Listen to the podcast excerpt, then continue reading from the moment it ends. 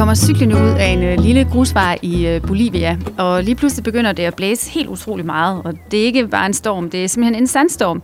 Øhm, og selvom vi har medvind, så øh, finder vi egentlig ud af, at det er måske meget smart at komme ind og finde ly for natten, så alle vores ting ikke bliver fuldstændig øh, sandblæst.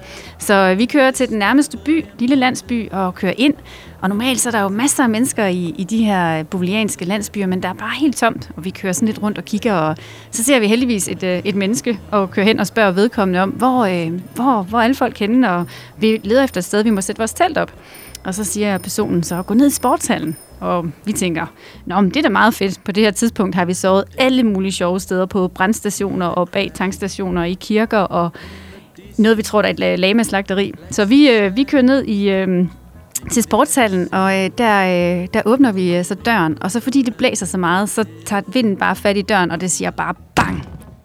Og så står vi der, og alle folk, der er inde i den sportshal, de kigger på os. Øh, og der bliver sådan helt stille et øjeblik.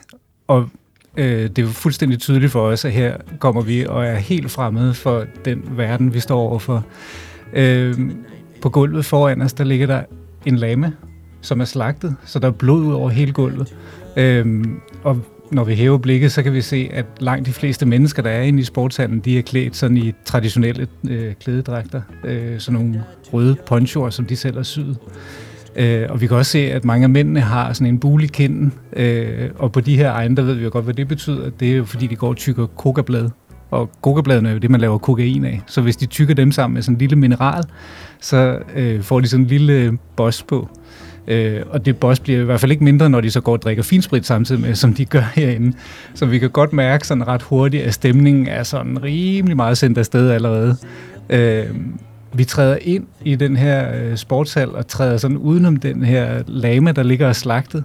Øh, og så finder vi sådan ret hurtigt ud af, at, øh, at, øh, at vi egentlig gerne må være der.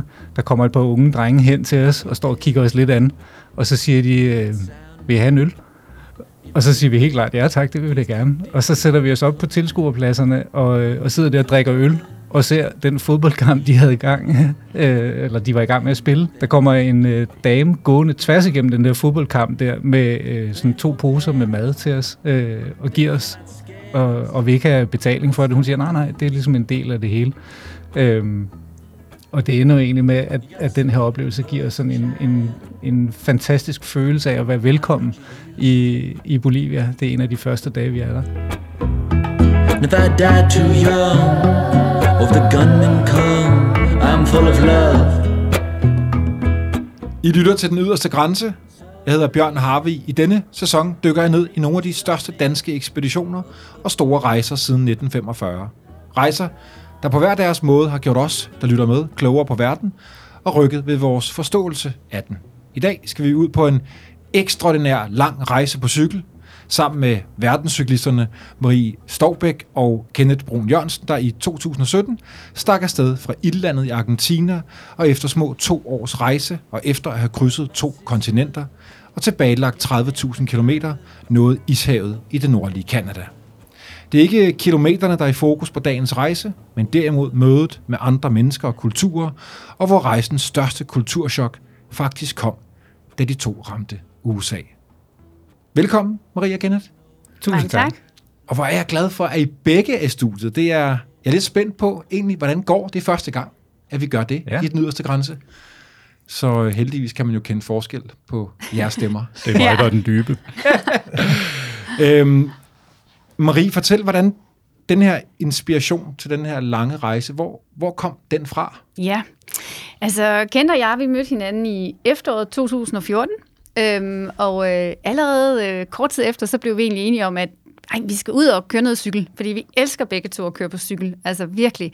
Både, øh, vi har kørt en masse mountainbike, men også andre typer af cykel. Øhm, så vi øh, spændte nogle øh, tasker på vores øh, mountainbikes, øhm, og så tog vi ellers øh, fem uger til Georgien, Armenien og Azerbaijan. Øhm, og da vi, vi kører afsted, og, og lige pludselig så finder vi ud af, at vi kunne godt tænke os at køre over et, øh, et bjergpas øh, i Armenien, og ligesom over på den anden side. Og det var ikke sådan en rute eller en bestemt vej. Det var simpelthen sådan et jeep track, vi kørte ud af, og så ellers øh, var det på øh, kort gefyldte over af. Det var nærmest sådan virvar af stier, som vi mente ville være der. Ja, ja. Og, øh, og så lige pludselig, så bliver vi bare stoppet af sådan en fem af de der store hyrdehunde, øh, du ved, der bare stod og knurrede af os, og vi tænkte bare, åh, vi havde godt læst om de der hunde der, ikke? Så står vi der, og så tænker vi bare, åh, hvad gør vi nu, ikke? Og vi står stille og prøver sådan lige, okay, og så hører vi bare sådan en stemme fra en ældre dame, der kalder de her hunde til sig. Og så løber hundene hen til hende, og vi kan se, der er sådan et, et lille øh, hus, øh, de har bygget. Øh, og øh, vi tænker, Nå, vi må da hellere lige gå hen til hende og sige tak og sådan noget. Og så kommer vi derhen, og så er det bare hende her, den ældre dame, der går øh, blandt, der er nogle kalve, og så kan vi så se, at det er simpelthen der, hvor de har øh, køerne og hestene op om sommeren. Så det er sådan en lille camp ude på, på bjerget. Øhm, og vi går forbi køkkenet, og vi kan bare se, at der står den største stabel pandekager. Altså, det er så vildt. Og, øh, og vi går, og vi kan jo ikke rigtig tale med hende, fordi hun taler jo armensk og russisk, øh, og vi prøver sådan. Men man kan jo godt, hvis man vil, interagere. Og det er simpelthen bare så hyggeligt. Øhm, og så kommer mændene ellers hjem. Øh, der, de bor tre deroppe, hende og så to mænd. Og de kommer hjem der om aftenen, og de inviterer os på pandekager, og vi sidder derinde sammen og taler og sådan noget, og du ved, tiden går, og det begynder at blive lidt mørkt, og vi er sådan, åh, skal vi spørge, om vi må sove her? Og det ender vi så med at gøre, og de siger helt sikkert, og vi slår så øh, teltet op øh, uden foran øh, huset der. Øhm, og øh, så er vi sådan lidt, Nå, hvad, hvad så? Kan vide, om vi skal? Vi ved også sådan lidt, hvad der lige skal ske. Og så kommer de ud og inviterer os på aftensmad. Øhm, og vi kommer ind, og vi sidder der, og det er bare helt magisk. Altså, hvordan sådan, du ved, vi får nogle, nogle kødstumper og, og det her suppe, og man kan godt se, ham der sådan er den, giver kende sin kniv, så han kan grave maven ud af de her ben, ikke? Altså, det er bare helt fantastisk. Øhm, og så begynder de faktisk at se fjernsyn om aftenen, hvor der er sådan en generator, der kører udenfor, og de sidder og griner og hygger sig, og vi får lov til at være en del af det der. Øhm, oh, og der er selvfølgelig vodka shots, det er klart. Det er jo altid øh, en god ting. Øhm, og vi går ud og sover, og så kan vi bare høre, hvordan at de her hunde, de jorder rundt om øh, campen hele natten, fordi der simpelthen er ulve. Så vi er sådan lidt, nå okay, det er måske meget godt at have de der hunde, når man har dem på sin side i hvert fald. de var ikke kun ud efter jer. De var ikke kun ud efter os. Og så fortsætter det bare den næste morgen med, at vi bliver inviteret ind på morgenmad, kaffe. Flere vodka shots. Flere vodka shots. Men det tager afsted på arbejde, og vi hygger lidt mere med hende her, den ældre dame, og går ned og henter vand, og hun sender os afsted med sådan en kæmpe et kilo ost, tror jeg, eller sådan noget, hun selv har lavet. Ikke? Og efter det, der er vi helt solgt. Altså det der med at kunne dreje af alfavej ud i ingenting, og køre op og møde de her mennesker, som vi har... Altså vi kan ikke rigtig tale med dem, men vi finder ud af det og tilbringer en hel altså aften og, og morgen med dem, det er bare noget, vi har fundet ud af, at vi vil gerne vil have meget mere af. I praktiserer det i, I og vi som cykelfolk. Jeg er jo også selv cykelmand. Kalder bikepacking. Kan, kan du ikke fortælle, hvad, hvad det er for et begreb? Jo, altså det er jo, øh, det er jo forholdsvis nyt begreb inden for cykling, og så alligevel ikke helt, fordi det er jo det, som vi måske altid har gjort, øh, os der har taget på, på cykeleventyr ude i verden.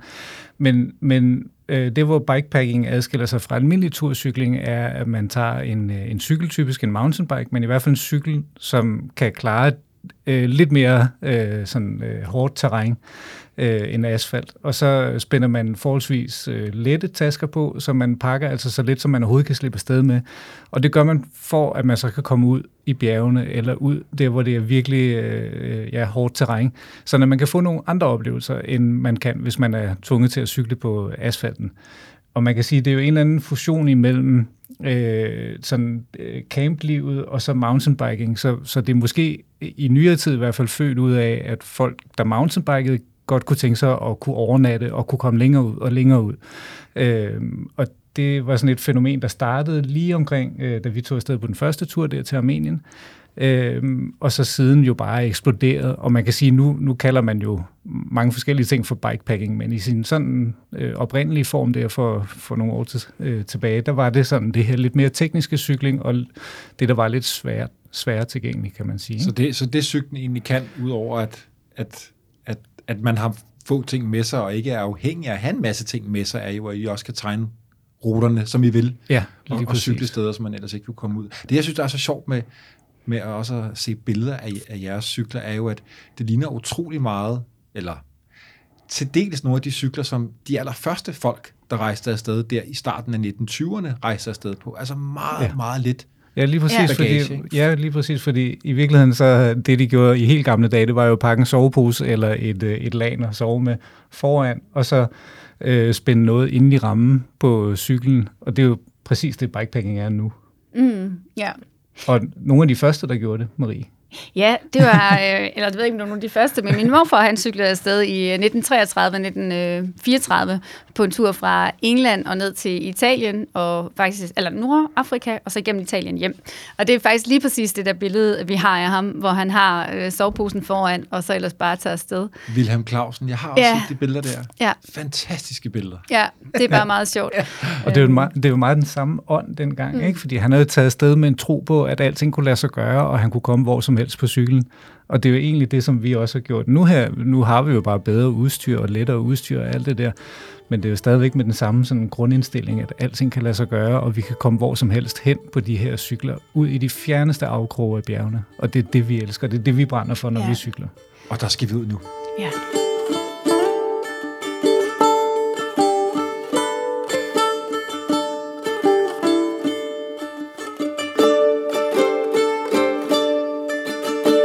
Det er jeres utrolig lange cykeltur fra det sydlige øh, Sydamerika. Hvorfor lige der, Marie? Ja, altså, øh, jeg tror, altså vi begge to ville bare sindssygt gerne ud og, og se verden øh, på de her cykler. Øh, og så var der en af os, vi kan faktisk ikke huske, hvem der sagde, vi kunne da også prøve at cykle fra Argentina til Alaska. Og så var vi sådan, helt sikkert, det skal vi prøve, det lyder mega fedt. Og så satte vi ligesom en dato, og så gjorde vi det. Øhm, og så tog vi afsted og startede fra Ushuaia, som jo er den sydligste by i Argentina, og cyklede ud for fire- 25 km den forkerte vej ud til øh, parken, der hedder Fin del Mundo, som betyder verdens ende. Og så stod vi der. Og så Okay, så det var øh, meningen, at I cyklede den forkerte vej. Ja, ja, det var meningen. Ja, ja, ja, det var planlagt. Ja. Og så stod vi ellers derude og, og satte i gang.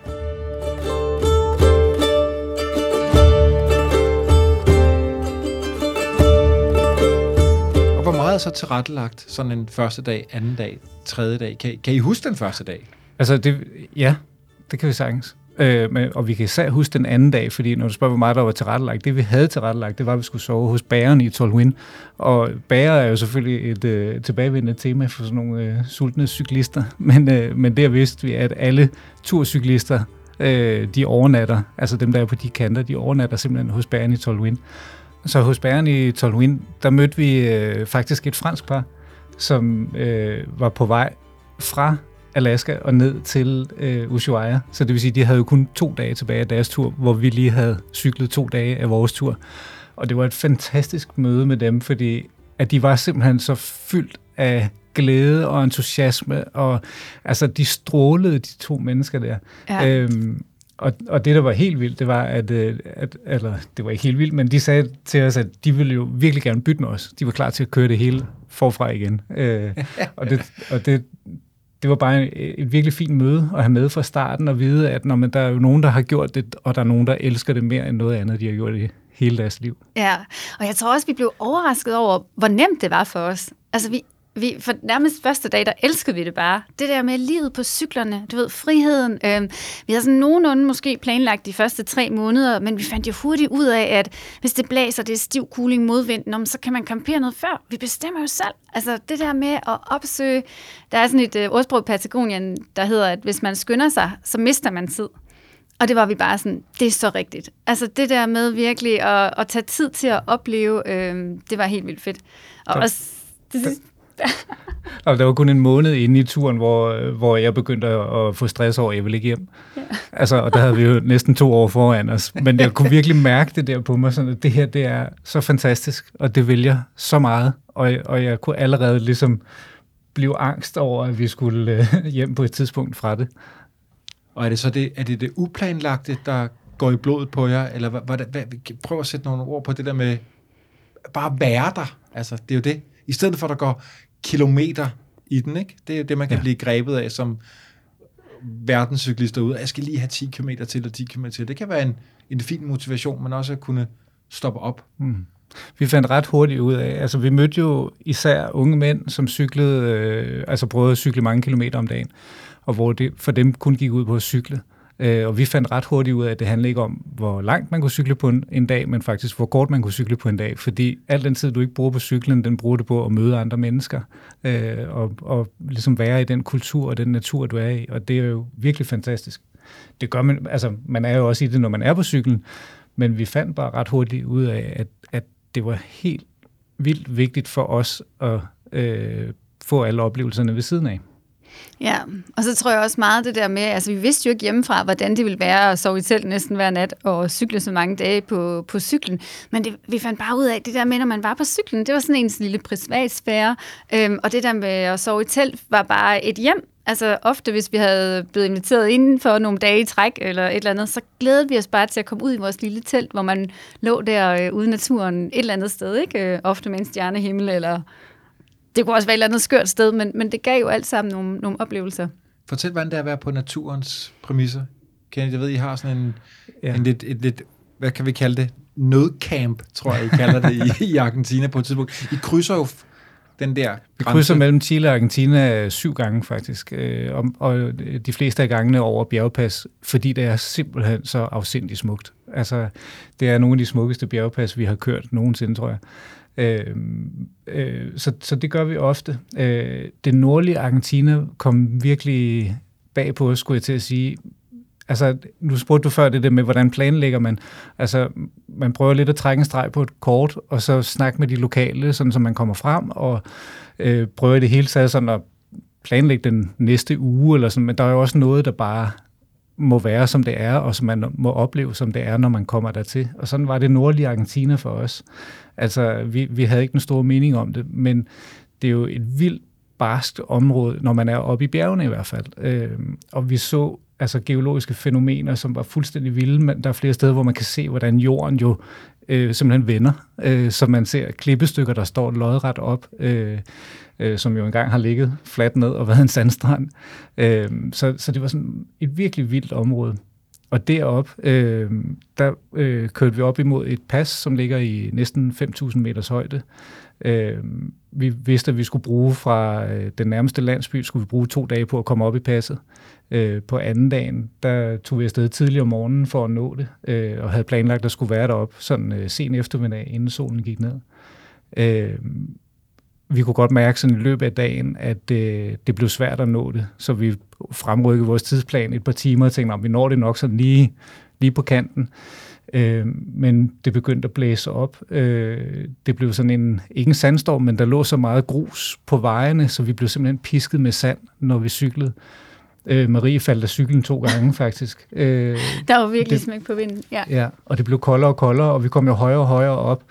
Øh, og det var ikke fordi, vi som sådan var ligesom bange for, hvad der skulle gå galt, men alligevel så blev vi også sådan meget hyperbevidste om, at det her er en situation, der kan udvikle sig rigtig dårligt. Øh, det vi i hvert fald ikke havde lyst til, det var at komme over på den anden side af det her bjergpas og skulle køre ned i mørke, øh, når det var så iskoldt, som det var. Øh, på et tidspunkt så stopper jeg op, jeg var kommet lidt foran Marie, så jeg stopper op, står og venter 30 sekunder og kan mærke, hvordan kulden bare sådan kryber ind alle steder. Øh, og da Marie kommer op, så tror jeg ret hurtigt, vi bliver, bliver klar over, at vi skal gøre noget, at vi skal, vi skal finde ud af at få slået lejr øh, ret hurtigt. Ja. Jeg havde bare helt, helt kolde fingre. Øhm, så vi finder, der er sådan, vi kigger jo rundt, altså det er jo op ad en, en lille bjergvej, så det er jo bare skrå sider, men Ken spotter sådan et lille, lille område, hvor vi tænker, der kan vores telt godt stå.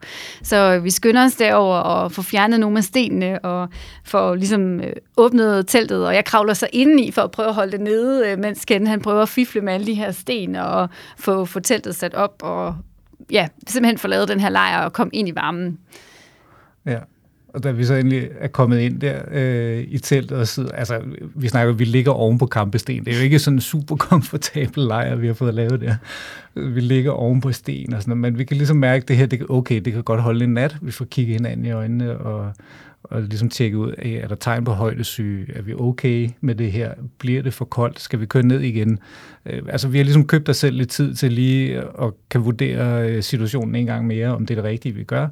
Og vi finder egentlig ud af, at vi er okay det skal nok gå. Så vi laver en plan, der hedder, vi sover her i nat. Øh, vi, på det her tidspunkt lå vi nede i soveposerne med alt vores tøj på. Altså, det var i helt vildt koldt. Øhm, men vi blev enige om, det er okay, det skal nok gå. Øhm, vi hænger ud her til i morgen tidlig, og så tager vi afsted igen. Og det ender faktisk med, at vi bliver 15 timer i det her telt her, øh, fordi at vinden bare er fuldstændig vanvittig udenfor.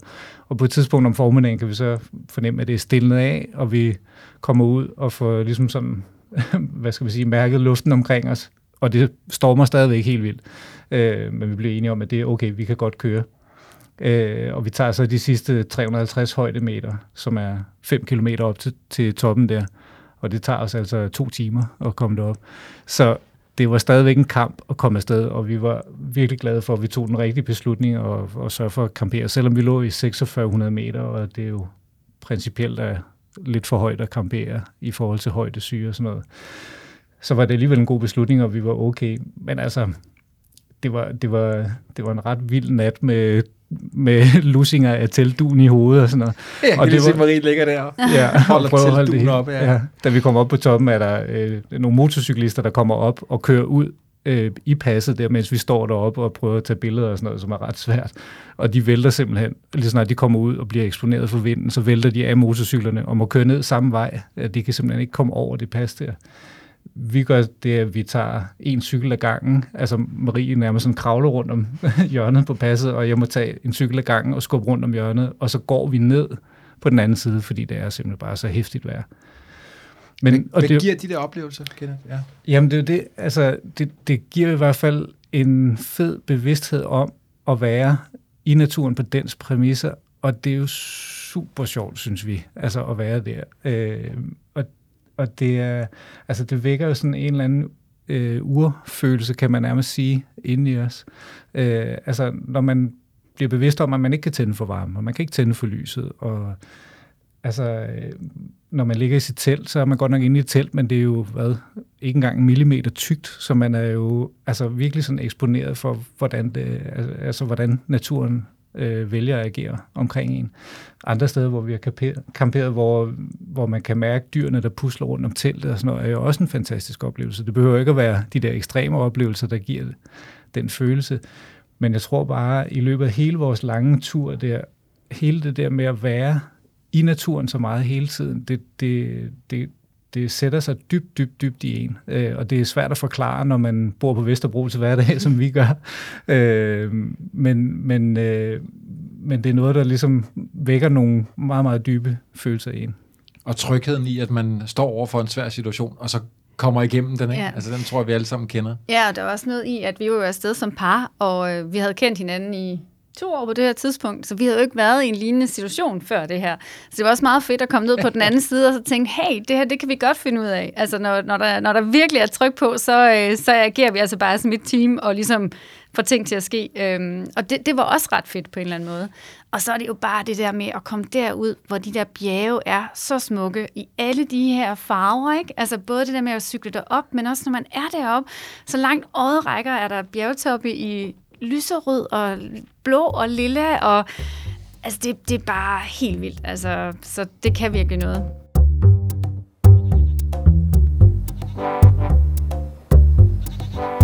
Og så er I meget alene, jer to i naturen, men I har også fortalt mig tidligere, at I er også utrolig meget med andre mennesker, og det er måske næsten kommet bag på jer, at der faktisk var, ja.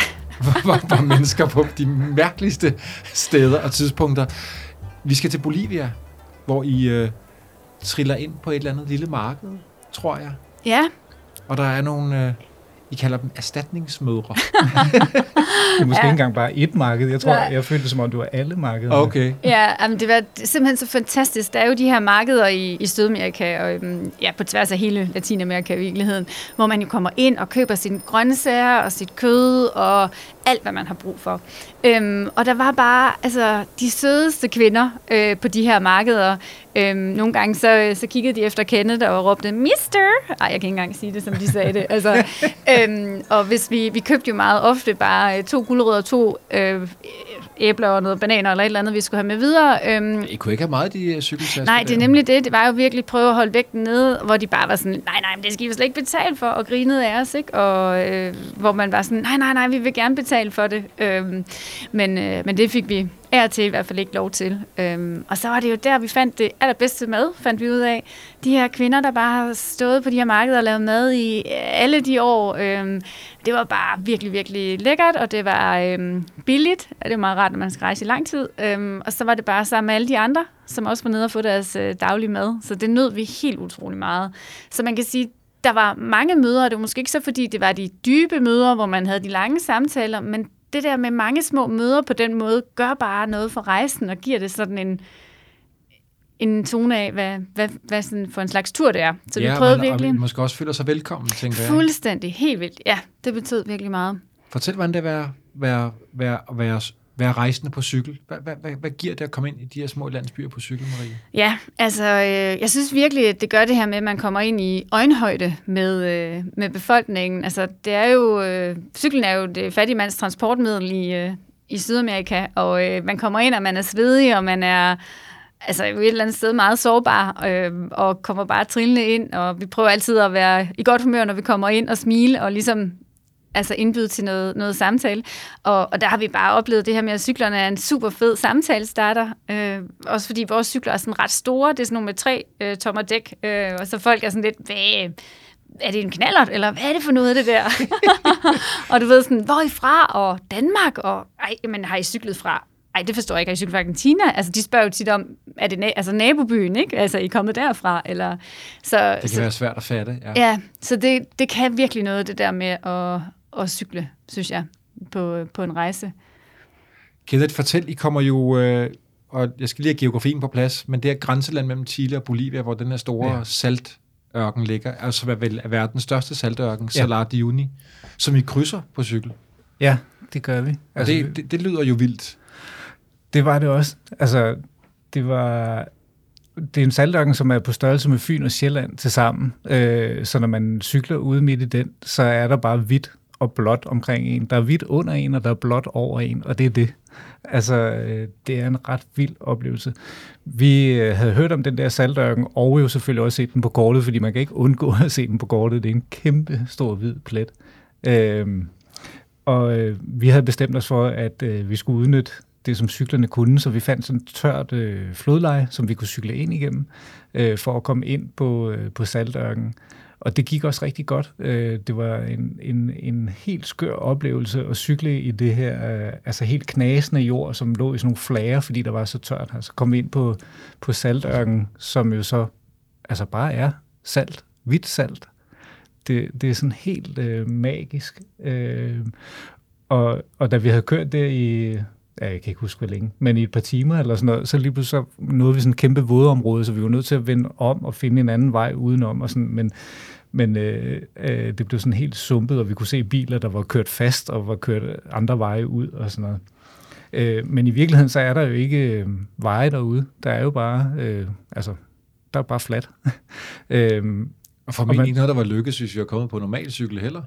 Øh, nej, jo, jeg tror, at nogen cykler sikkert henover på normale cykler, øh, men nok ikke, så tager de der, øh, der, hvor man kan komme hen på asfaltvejen, og så drejer ind der. Der er helt sikkert et sted, man kan komme ud på, øh, på saltørken der, så kan man køre en rundtur derude og køre tilbage igen. Øh, men den der indgang, vi fandt, var i hvert fald ikke noget, man kunne gøre på almindelige cykler. Øh, og så skal man huske, hvis man gør det, skal man lige huske at tage en sten med, fordi at hugge teltpløkker i øh, det ude midt i, i det der, det er altså ikke bare lige. Husk en sten ud i ørkenen. Ja. Til gengæld så er det altså virkelig nemt at få salt til maden. ja, det, det er rigtigt. Men jeg tænker, vand. I er derude i tre dage, to overnatninger. Ja, men det, og det er jo noget af det, der også er sjovt ved, ved cykel, øh, cykeleventyr, synes jeg. Det er jo, at man skal jo hele tiden tænke sig om, altså hvad er det egentlig, man gerne vil opnå? Hvad er det for et eventyr, man godt kunne tænke sig bare de næste par dage? Fordi det kræver selvfølgelig, at vi havde øh, planlagt rimelig godt i forhold til at være godt fyldt op i maven, men også øh, cykeltaskerne godt fyldt op med, med mad og, øh, og vand til de der tre dage der. Så øh, vores cykel var jo som regel pakket med mad til mellem en dag og 10 dage ad gangen. Øh, og det her var jo så et af, ah, det var ikke et af de længste stræk, men det var et godt langt stræk hen over øh, Saltørken der.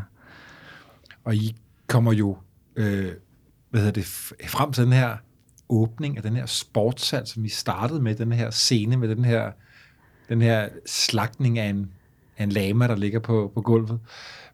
Fortæl om den der scene der, I kommer ned og bor efterfølgende, efter hvad, og oplevede det at kommer ned til den her lille lokale købmand, hvor en kvinde Ja. øh, leger et værelse ud. Ja, men det er helt fantastisk. Vi ender med at, at banke på nede ved købmanden, ikke? som helt klart har lukket den dag, fordi det er jo en officiel festdag med åbning af sportshallen. Øh, men hun åbner sådan, og nå okay, og hej hej, og jo, men helt sikkert. Øh, og hun viser os så ovenpå, øh, hvor der er det her værelse. Og det, der er så fedt, det er jo, at det er med hø som madras i... Øh, altså i madrassen, øh, og øh, hun er sød at lave mad til os, og øh, vi bor der, og ja, det er bare altså igen, et af de der møder med utrolig gæstfrie mennesker øhm, og hjertelige mennesker, og det var bare så sjovt, vi har sådan et billede af dagen efter, hvor vi tager afsted, hvor igen, vi har alt vores tøj på, ikke? Øh, Gore-Tex og marineul og alt det her. Og hun står jo bare med barfødder i sandaler og en, en smuk, smuk kjole, ikke? Så det der med, altså det er bare nogle seje mennesker, der bor ude i, i bjergene i alle, i hele verden, tror jeg, hvor man bor højt, ikke? Altså det er fantastisk inspirerende. Jeg husker, I har fortalt mig om en, øh, på et eller andet tog i en landsby, vi i Peru nu kommer frem til en, også en, en, en købmand, eller en købmands far, som fortæller en, en lidt vild historie om, hvad der skete med hans egen far. Og måske det, der overraskede også ved den her historie, var, hvor, hvor, hvor, hvor åbne folk kan være om deres historie, selvom vi lige har mødt dem. Ja, og det er jo det, som Marie sagde før med, altså, at det behøver ikke altid være de allerstørste eller længste møder, som er dem, der sætter størst aftryk. Altså nogle gange, så har vi jo øh, mødt folk i 10 minutter, som vi stadigvæk har kontakt med, og som har fortalt en eller anden vild historie. Jeg ved, det er ligesom om, når man kommer frem på cykel, at der er en masse ting, der er skrællet væk. Altså der er ikke så meget øh, pæn goddag og øh, høflighed og sådan noget. Altså man kommer ret hurtigt ind til sådan, øh, altså ind på livet af folk. Øh, ham her, købmanden, som du snakker om, han løber os i møde. Altså virkelig, han løber os i møde, da vi kom cyklende ind i byen. Øh, og fik ret hurtigt forklaret, at vi skulle sove hos ham, og altså, han ville gerne invitere os ind. Og, øh, det er jo ikke en mand, jeg har mødt før, eller har haft nej. kontakt til. Nej. Hans søster havde en øh, restaurant oppe på torvet i byen, og der ville han gerne invitere os op og spise om aftenen. Øh, og mens vi sad, øh, han ringede sig op og, og sagde, at vi ville komme en time senere. Og mens vi sad der øh, og ventede øh, nede hos ham, så vi sad inde i købmandsbutikken på nogle trækasser, og han havde fundet nogle, man, fundet nogle mandariner frem, som vi sad og spiste. Øh, og, og, altså, og nu har vi jo så været der en halv time eller sådan noget, ikke? Øh, og så begynder han at fortælle om, hvordan hans egen far er blevet henrettet af den lysende sti, som var en terrorgruppe i 80'erne, øh, på torvet i byen. Altså nærmest der, hvor vi skal op og spise øh, lige om lidt. Øh, og det var, det var virkelig en bevægende historie, øh, og, og vi kunne næsten ikke forstå, at altså, et menneske, som vi har mødt i så kort tid, åbnede sig så meget op for os.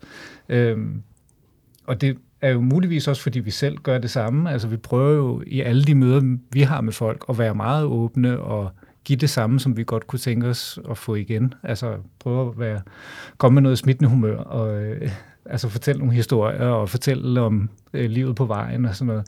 Øh, men det er virkelig overvældende, så øh, åbne folk er, øh, synes jeg, specielt i Sydamerika. Det, Ja. Men at det, det, I, må, I må kunne give dem noget tillid. Der må, I må være afvæbnende. Ja. Jeg, jeg har siddet brændt ind med det her spørgsmål. Altså, mand og kvinde som par, tænker jeg, kan være en, en ting. Og det vil jeg gerne lige om lidt spørge om, hvordan er det? Eller hvad, hvad, hvad tænker folk om det? Men, men har I nogle andre idéer til, hvorfor I tror, at folk åbner op sådan den der umiddelbarhed? Jeg, jeg tror meget på, at hvis man selv altså, har tillid til folk, så får man det samme igen. Altså, selvfølgelig skal man også tænke sig om, men jeg tror virkelig på det der med, altså det er i hvert fald det, der er vores øh, indtryk af, altså øh, alle mennesker i hele, øh, vi mødte på vores vej i, øh, i, på tværs af hele, øh, langs af hele Amerika, det er det her med, at alle vil os det egentlig godt, og alle vil gerne vise det bedste af deres land frem. Altså det er virkelig den oplevelse, vi fik. Øh. Ja, det og så parret med, at det, øh, altså vi prøver jo, i virkeligheden kom vi til at snakke om et udtryk, øh, som vi er sådan fostret undervejs, som er at gøre os selv modtagelige for oplevelser. Øh, og, og det lyder måske lidt velkendt og lidt banalt, men altså der er virkelig en forskel på, om man stiller sig selv frem, om man stiller sig hen et sted, hvor øh, folk godt øh, kan, altså hvor folk kan komme i kontakt med en, og hvor man øh, øh, udviser, at man gerne vil tale, at man gerne vil mødes med folk, og man gerne vil forstå deres kultur og øh, have nogle oplevelser sammen med dem. Altså det er jo tydeligt at mærke, om man stiller sig derfrem, eller om man står og putter sig lidt et eller andet sted. Altså kommer du i en øh, bil med aircondition tændt og, og, og vinduer, der er rullet op, så udstråler du én ting. Men når du kommer frem på en cykel og sidder og sveder og lugter dårligt og, Ja, eller og gemmer sig bag et kamera eller bag sin telefon, mm. eller Præcis. hvordan man nu kan Ja, passe lidt på sig selv mm. derude. Ikke? absolut. Ja. Ja. Men for eksempel i Bolivia, der kørte man jo op på sådan et plateau, og så kører man jo rundt i 3.000 øh, meter cirka. Det var mega koldt, da vi var der. Og det virkede bare som om, alle ville gerne hjælpe os. Altså alle vidste ligesom, uh, det er bedst, hvis de her de kommer ind og sover i nat, ikke? Um, og så også bare det her med, at vi fandt hurtigt ud af, at altså, folk ville jo gerne hjælpe os. Altså du ved, hjælpe os med at finde vej. Og det er sådan, vi ved jo godt, hvad vej vi skal i, i dagens øh, med GPS og så videre, men vi vil jo altid folk hjælpe os. Eller omvendt det der med at spørge, ej, kan vi få lov at sove her? Eller du ved, ved I, kender I et sted, man kan sove? og så tit så ender det med, at man får lov til at sove øh, hos dem. Eller, Det er jo en meget fin måde at gøre Altså- det på, så Ja.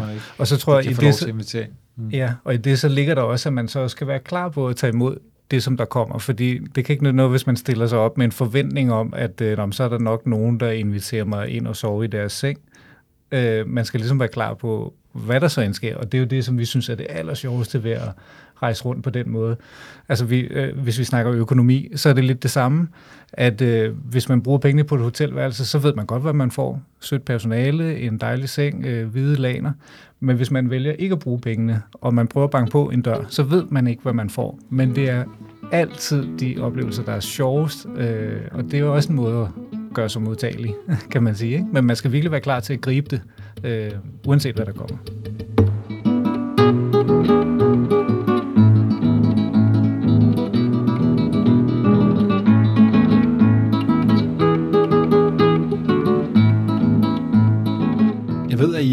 Spørger folk undervejs, kan, kan vi cykle den her vej? Hvordan ser det ud? Og det er jo det, vi gør som, som cykelfolk. Jeg ved, at de, nu springer vi lidt i det, det er jo en lang rejse, kok ned, ikke? To år kok ned på Ja. nogle af 50 minutter. Det er jeg så ked af, venner. Men sådan er det jo. I Colombia, hvor I møder en, en familie, som lidt også advarer jer mod noget, der de frygter, der kan ske på vejen. Prøv at fortælle om den, Marie. Ja, jamen øh, vi øh, kommer cyklerne, og det er ved at være tid igen til at finde et sted at sove. Øhm, og vi kan godt se her, det er lidt svært, sådan, der er ikke lige noget sådan umiddelbart, øh, der, der er mange huse og sådan noget. Så vi ender med at, at køre ind til en familie og spørge sådan, "Jamen, altså, kender I et eller andet sted, hvor vi kan få lov til at slå et telt op? Og de er bare, ej, det skal I bare slå op her ved os. Og det gør vi selvfølgelig så. Og det er bare den sødeste familie. Altså, det er, de har besøg, så de er sådan tre generationer, du ved, der bor i det her hus. Og vi øh, snakker med dem og frem og tilbage, og de fortæller, og vi fortæller, og det er bare en rigtig hyggelig aften. Øhm, og så kommer vi så, øh, vi har fundet sådan en, en rigtig fed rute, vi gerne vil køre, som vi fortæller dem om, og man kan bare se hende her farmoren i, øh, i familien, hun, altså hun bliver helt bleg, og bare sådan, no, no, no, det, altså, det kan I ikke, ikke? Øh, og sådan guerillas, og du ved, sådan, og vi er sådan, nå, okay, og, og vi spørger lidt mere ind, men vi kan godt mærke, det er ligesom, der, der skal vi ikke gå hen. Okay, vi lader det ligesom være. Øhm, og så kører vi sådan videre den næste dag og spørger et andet sted, og der får vi faktisk samme svar, fordi nogle gange så er det jo det her med, at vi tænker også, der er ligesom to ting. Enten så er det jo fordi, I skal ikke køre den vej, eller også er det fordi, det er altid lidt farligere i den næste by, end der, hvor man selv kommer fra. Det er en klassiker. Øhm, det er en klassiker, ikke? Og så ender vi faktisk til sidst med så lige at køre forbi politistationen, og de siger så også det samme. I kan ikke køre den vej. Og så må vi jo så vende om og køre sådan en 350 km omvej, i stedet for den der helt vildt sjove, fede bikepacking-rute. Men, men det gør vi så også. Altså der vælger vi selvfølgelig også ligesom at følge det, som, som folk siger til os. Vi Ja, føl, vi, ja. Undskyld, men vi, vi føler også lidt, at vi har en forpligtelse over for de lokale i de lande, vi rejser i, fordi man kunne sige, at vi kunne godt have valgt at ignorere det, og så tænke, at det er også spændende, lad os køre ind og se, øh, hvordan øh, en guerillabevægelse opererer øh, i vores dages Colombia. Men vi synes jo også, det er lidt respektløst over for øh, de mennesker, som prøver at tage sig godt af os. Fordi det er jo, hvis der nu bliver en dårlig historie ud af det, så falder det tilbage på dem. Så det er deres nærområde, som, som igen står i dårlig lys i, øh, i medierne. Og det synes vi faktisk ikke, man kan tillade sig. Altså, man, man har også en forpligtelse til at opføre sig ordentligt i det land, man er i. Og en af de ting, jeg ved, I lyttede til, det var at ikke at cykle igennem det her lidt øh, berømte, berygtede område, grænselandet mellem øh, Ja, Darien me- Gap. me- the Darien Gap mellem ja. øh, det nordlige, øh, nordvestlige Colombia og, og så, øh, så hvad hedder det, øh, Mellemamerika.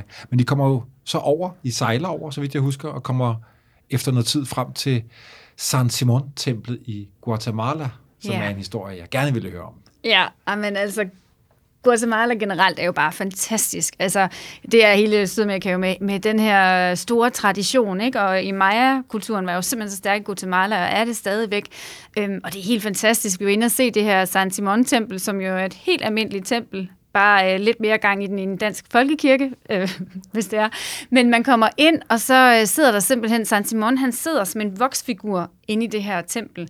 Øhm, og han har så sådan et plastikklæde ned foran sig, fordi at øh, savnet går ligesom at San Simon, han øh, var egentlig katolsk præst, men han blev smidt ud, fordi at han havde for stor hang til smøger og cigaretter og alkohol.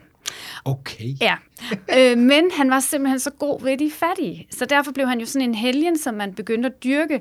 Og i dag, der kommer folk jo stadigvæk øh, med ønsker om, det er en ny bil, eller at øh, min far må blive rask, eller hvad det end kan være. Så kommer man derhen og, øh, og ønsker, hvad det nu man har, og så offrer man, hvad man har. Det er oftest alkohol, som man lige tager en slurk af og spytter ud over San Simon, eller smøger, eller en grillkylling, eller jamen, det er det fedeste tempel. Og så er der jo bare plader hele vejen rundt ind i det her tempel med, med de her ønsker og røgelse udefra, hvor de jo også øh, offrer og så videre. Og så står der ellers bare de smukkeste mænd og kvinder derinde i de her traditionelle dragter, som jo bare er, er hverdag. Og det er jo sådan noget som det der, der er bare fantastisk at, at dumpe ind i. Og, ja. og det er jo lige præcis det, som du siger, at det er jo hverdag. Altså, det er det jo. Og så alligevel, så der, vi snakker om, der er forskellige måder at rejse på. Enten så rejser man på den måde, at man observerer øh, omkring sig, hvad der foregår, eller også så kan man jo vælge at deltage. Øh, der mødte vi en anden rejsende, som havde tænkt, jeg vælger lige at deltage. Jeg køber mig sådan et renselsesritual. Og så var det helt tydeligt, at øh, ham der præsten, han tænkte, det skal du så få. så, så da vi kommer ind i, i det her tempel her, så står han så ved at, og ligesom at, at rense hende for ånder, og så tager han ordentlig slurk af sådan en vodkaflaske, som hun har købt og taget med derind, og så sprayer han den lige i hovedet på hende. Og vi kan bare se, at hendes kæreste står sådan over ved siden og siger sådan, og bliver helt rød i hovedet. Han ved godt, hvad der er los. Og så, ja, så tror jeg lige, hun skulle sunde sig lidt, inden, øh, inden, inden hun var færdig med det der ritual der. ja. Kenneth, fortæl om, vi, vi kommer til Mexico, og I møder Max, en fyr, ja. Som har en fortælling fra USA, hvor han er, Ja. Øh, Max, eller har været. er, ja. Max er endnu et af de fantastiske mennesker, som inviterer os hjem. Øh, øh, trods det, at vi bare øh, fuldtes med ham på cykel i tre minutter hen ad landevejen, inden han så siger, kommer I ikke hjem til mig og sover i aften? Og vi sagde selvfølgelig ja, det vil vi enormt gerne. Øh, og øh, hans, øh, han bor hjemme hos sin mor, øh, og han ringer til sin kæreste, og hun kommer over, og så øh, laver de noget mad til os, øh, og vi går ned til købmanden og køber nogle øl, og så sætter vi os ud i gårdhaven og snakker sammen hele aften. Og det er så der, Max han, øh, fortæller sin historie. Øh, Max og jeg er lige gamle på det her tidspunkt, begge to 45, øh, så jeg kan også sådan relatere meget til, øh, hvor er han i livet, kontra hvor er jeg i livet, hvilke muligheder har jeg, hvilke muligheder har Max. Og det er så der, hvor det bliver virkelig forskelligt, fordi øh, Max har boet i 20 år i Kalifornien. Øh, han tog der til øh, som illegal indvandrer, ligesom så mange andre fra Latinamerika gjorde øh, tilbage i tiden. Øh, så han har boet der i 20 år, øh, havde et rigtig godt arbejde, tjente 1.500 dollars øh, om dagen, øh, havde sin egen bil, havde, var gift og havde to døtre. Øh, så en dag, så bliver han taget for spritkørsel. Og det er jo selvfølgelig virkelig dumt. Øh, af to årsager. Det er dumt at køre spritkørsel, men det er også dumt, når man er illegal indvandrer i et land som USA, fordi han røg jo så i øh, fængsel med det samme, og så blev han deporteret direkte derfra tilbage til Mexico, hvor han jo ikke har været i 20 år. Øh, havner øh, i, i sin fødeby hos sin mor, øh, et par 40 år gammel, og skal bo der og prøve at stykke et liv sammen igen. Øh, han finder et, øh, et job, han prøver ligesom at, at lave nogle forskellige dagleje ting. Øh, 80 dollars om ugen, tror jeg, han tjener nu. Øh, han kan ikke øh, få lov at rejse tilbage til USA og se sine døtre. Øh, de har ikke så travlt med at komme ned og besøge ham. Øh, hans kone er så blevet øh, kæreste med hans bedste ven. Så hele, hele det der USA-liv smuldrer fuldstændig for ham, og nu prøver han så ligesom at reetablere sig midt i livet i, tilbage i Mexico. Og det gjorde jo altså virkelig et kæmpe indtryk på mig, at vi kan være, altså at vi ligesom kan have så forskellige vilkår. Øh, men, men det, der er fantastisk, det er, at manden alligevel vælger at invitere os hjem. Altså selvom han øh, er, står midt i en kæmpe krise, så får vi alligevel lov til at bo hos ham.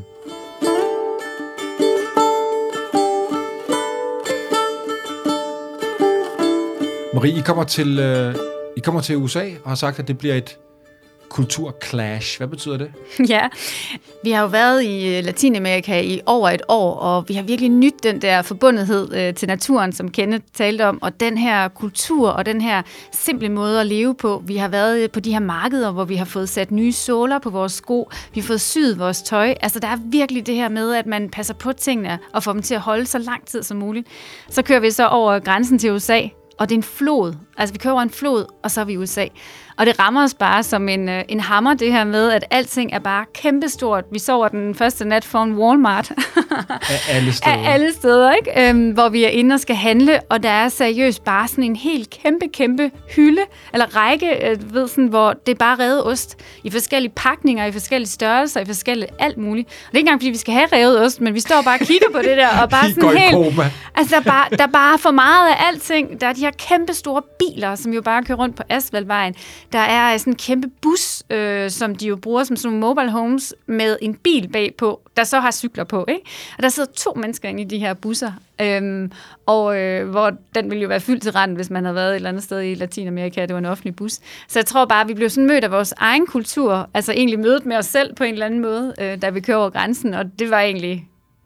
Det er ret paradoxalt, ikke? Ja. I, I, I rejser fra vest Det, til, og kommer Ja. tilbage til vest et Ja. år senere og får et chok over det, I ser. Ja, det er sjovt, hvordan det andet føles meget mere naturligt, end at faktisk at være i vores egen kultur, Ja. hvilket er lidt interessant. Ja.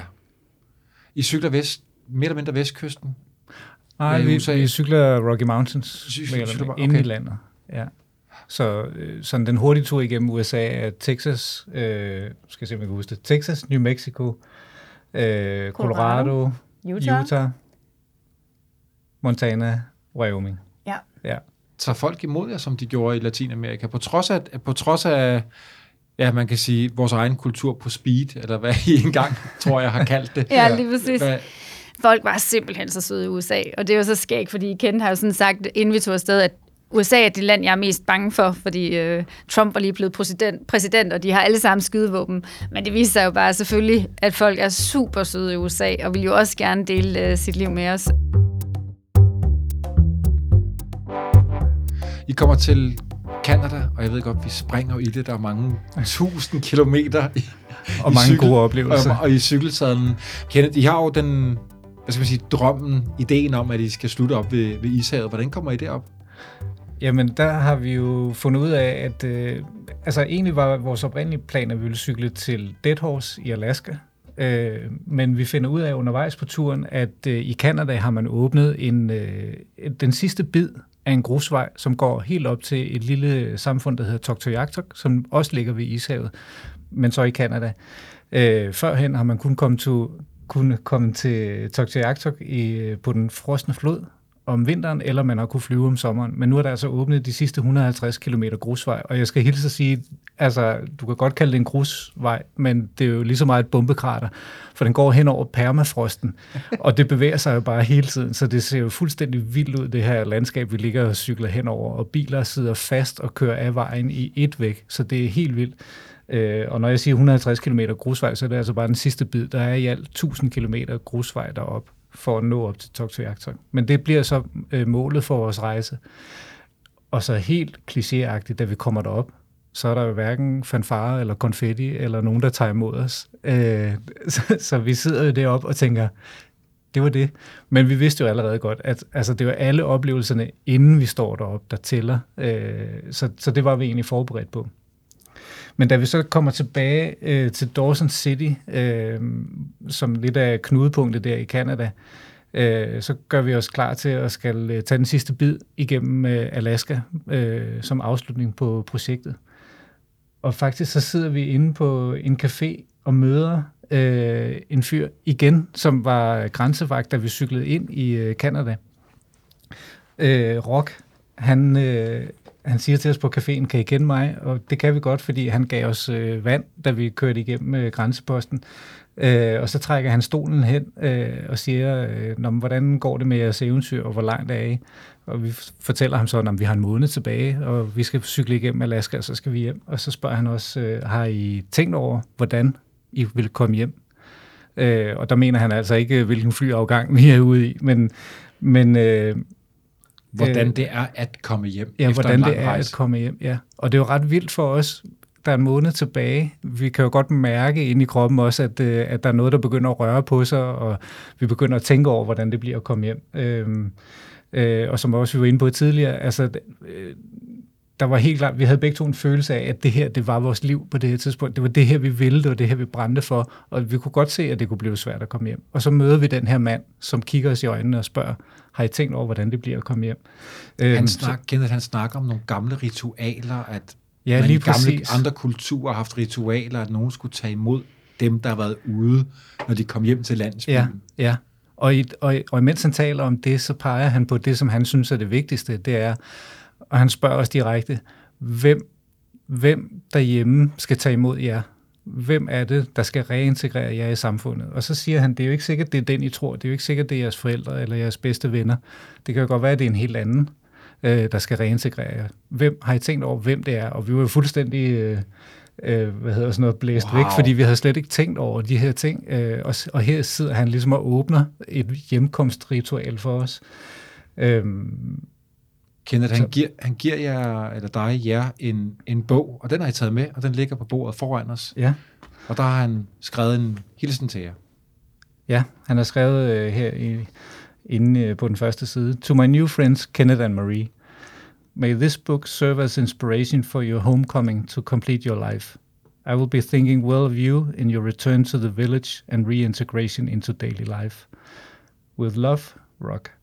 Så det, han taler om, er jo det her med at komme tilbage til landsbyen. Altså ligesom når han fortalte os om, om ritualerne øh, fra andre lande og fra andre kulturer. Når, når øh, dem, der har været ude på rejse, kommer tilbage til landsbyen, hvordan bliver man så reintegreret? Og Marie, hvordan formåede I så at komme hjem?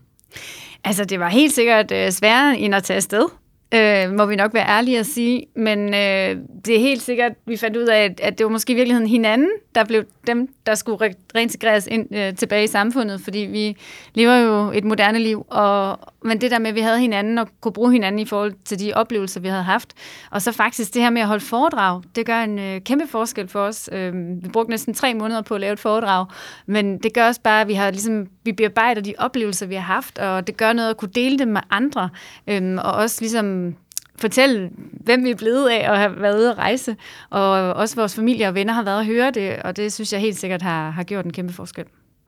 Og Bjørn, du er jo også blevet den, der har været med til at reintegrere os.